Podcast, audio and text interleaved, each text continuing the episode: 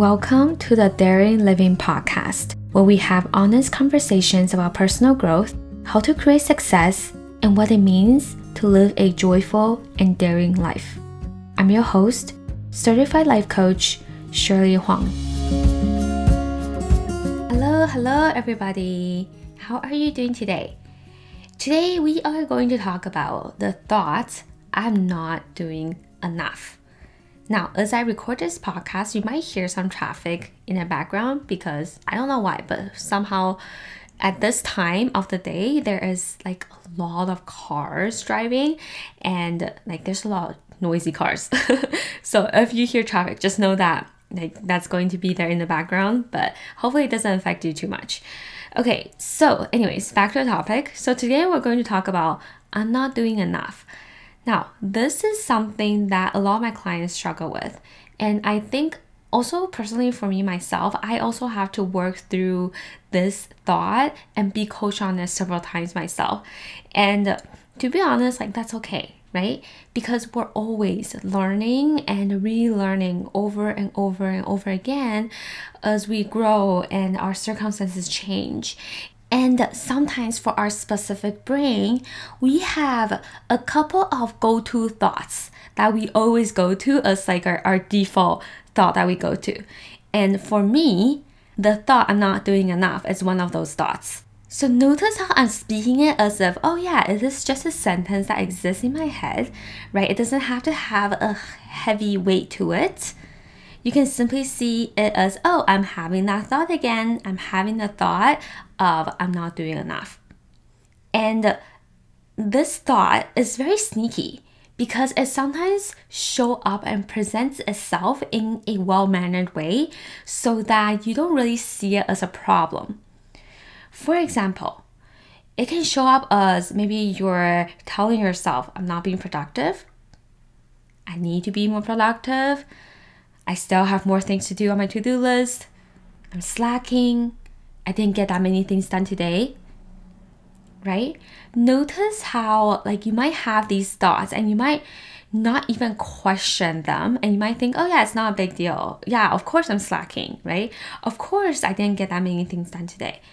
But really, underneath all of it is that you have this this belief, like these thoughts, they all suggest the idea of I'm not doing enough. And so let's really look at this specific sentence I'm not doing enough. First of all, this is an opinion that you have about yourself in your head. It is not a fact because someone else could look at your task for the day and not necessarily think the exact same thoughts that you're not doing enough. And I'm not doing enough. This sentence is one of those very deeply programmed beliefs and why I say this is because I want you to think about it. Why is it so important that you need to do more? Is doing more necessarily better? What would happen if you stop doing? Now, when I ask you this question, does that make you feel uncomfortable? Listen to this. Like, what would happen if you just stop doing? if you're not doing anything, then what does that mean about you? This idea of having to be quote unquote on and doing all the time, this suggests the idea that you only have value when you are doing or achieving something. Listen to that again. The reason why we have this need to be on and to be doing all the time is because it suggests the idea that you only have value when you are doing or achieving something. And this need to be doing all the time is really dated all the way back to the Industrial Revolution. I know we're talking a little bit about history here, but I really want you to think about how deeply this this belief is that you're not doing enough. It's not just you Right? It's not just the, the conditioning and the culture you grew up in. It goes all the way back to the Industrial Revolution, where during that era, suddenly everyone is moving away from farming to working in factories and assembly lines. And all of a sudden, now the humans are treated as working machines instead of you know, back in the day where they farm and there's seasons, right? There's times when you are harvesting, there's times when you are plotting the land, and there are times when you're just waiting for for harvest. Right? It's not you're doing on, you're being on all the time, and it's not you're doing and doing all the time. But now in the during the industrial revolution when everyone is transitioning from agriculture to factories and assembly lines now all of a sudden humans are being treated as working machines. And that means that you have to be producing all the time. The more output you produce within a specific time frame, it means the better, right? You want to be producing a lot and constantly be doing all the time. And that makes sense, right? So since then, during that era, all the way up to now, over the years, we slowly, as generations, ingrain this concept uh, into our corporate working culture, right? We have to be on all the time. We have to clock in, clock out. And we also ingrain this idea into our household, into our personal tasks, with how we look at our schedule, which is why we think that it's important that we always need to be doing more and more. And we have this idea of, okay, it's never enough. We're never doing enough. And sometimes we make working hard, the idea of working hard mean that we need to be constantly doing and creating and producing. And if we're not doing that, then that means we're not working hard, right? I'm doing like air quotes here, working hard. And this is the reason why we always tell ourselves that we have to be achieving more and more.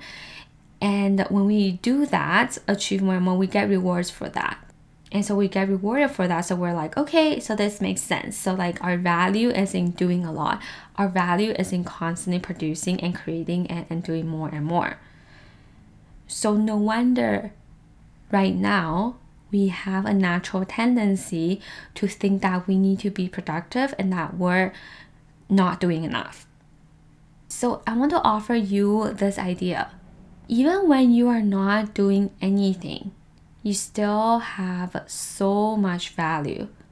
And in fact, there's actually so much power to not doing. There's so much power to not doing and just letting yourself be. I know it might feel a little bit uncomfortable as you're listening to this. You might be like, Shirley, what are you talking about? I need to be doing. I can't just be. What does that even mean? because you're not a working machine, you're a human. And as human beings, we actually function better when there's both the doing and the being. And when I say being, this idea of being, a state of being, it includes being in the phase of just having and owning all that you are right now and everything you have already done for yourself. It is about settling in to where you are right now. There are two phases there is the phase of doing, and then there is the phase of having and being, right? Having slash being, it's the same thing. If you really just want to be productive, then okay. Actually, being in the phase of having is very, very productive. Because if you're always doing all of the time like a working machine, then you're always going to be thinking that you're not doing enough and that you, you need to always be doing more. And when you're doing that, like you're equating your worth to the act of doing because you're doing, you're producing. So that means you are worth something so that you have value. And that we're not doing anything, that you don't have value right? Do you see how this concept is so ingrained in, in us? Like, if we're not doing anything, that means we don't have value as a human being. Only when you pause and practice having, then can you finally appreciate and be okay with where you are right now without needing to do anything. So you might be wondering, okay, I see, right? There's the phase of doing and there's the phase of having. So what does having actually look like? Okay, let's get a little bit more specific with this. It looks like celebrating yourself, reflecting on what you have created, really seeing how far you have come. It includes rest, includes recharging, You can take a nap. It includes creating calmness and a peace of mind. It's kind of like that. Um, another way to think about it is you can think about doing as like more of the masculine energy and having as a feminine energy. And sometimes we think as a society somehow, well, not somehow, I know it's, it also has to do with the patriarchy. We think it's so important that we need to be doing all the time. And we neglect the, the, the time when we need to just be having. We neglect this feminine energy within us to just have. Right? Having also looks like settling in internally into a new version of you. It looks like enjoying your life. It looks like having fun. It looks like resting, recharging. And that is actually very, very productive. So I actually created a whole episode on this, um, on learning how to have. I believe it's episode 42. So in that episode, I talk even deeper about how to have what you have created and how to just be okay with the phase of having. Okay. So, achieving your goals and living your life and really like working on yourself is really a dance between both the having and the doing. Right? After you finish the doing, you go into the having. After you finish having, you go to the doing, right? It's this delicate dance between between both phases. And if you don't first practice having and settling in and being okay, be in a state where you don't need to be doing all the time and being okay with where you are, if you don't first practice being in having states, then what will happen is you will be doing a lot and you will be doing a lot of mindless things, just constantly running on this hamster wheel with no end. Does that make sense? And this is why it's so important because you don't want to be that person that's on a hamster wheel, running and running and doing and doing all the time and always thinking you're not doing enough and feeling like you're getting nowhere, being that uh, machine that's always just doing. Here are some practical tips I have for you when you find yourself constantly thinking that you're not doing enough. So, the first step I have for you is kind of like how I mentioned in the beginning of this episode, is to simply recognize that this thought, you're not doing enough, like I'm not doing enough, this thought is simply a thought right? You have 60,000 thoughts in your head per day. And all of these thoughts are sentences in your head. Now, you don't necessarily have to believe in all of these thoughts. You can simply uh, see it as a sentence that exists and you can think, oh, I'm having that thought again. But it's not necessarily true. I don't really have to believe it and spin out on it. And, and I don't have to think that there's a problem that I have a thought I'm not doing enough and I have to I don't have to believe that this is true. To hold it lightly in your head as opposed to letting the sentence have so much weight over you. So that's the first tip I will offer. The second tip I have for you is this create a minimum of what is enough.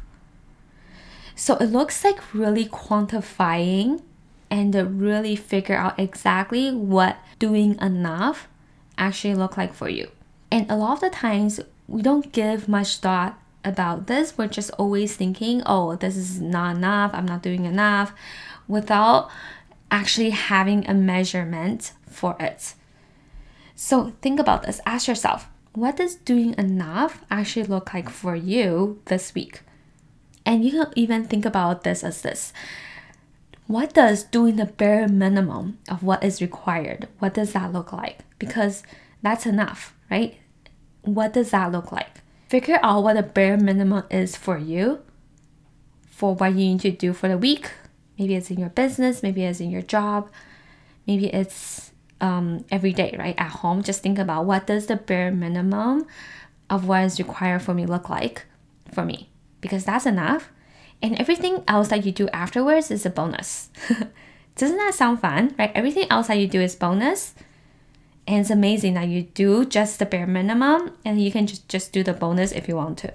So, for example, for me, at my job, the bare minimum for me is that every week I show up for my coaching calls, I record one podcast, and I send out one email every week.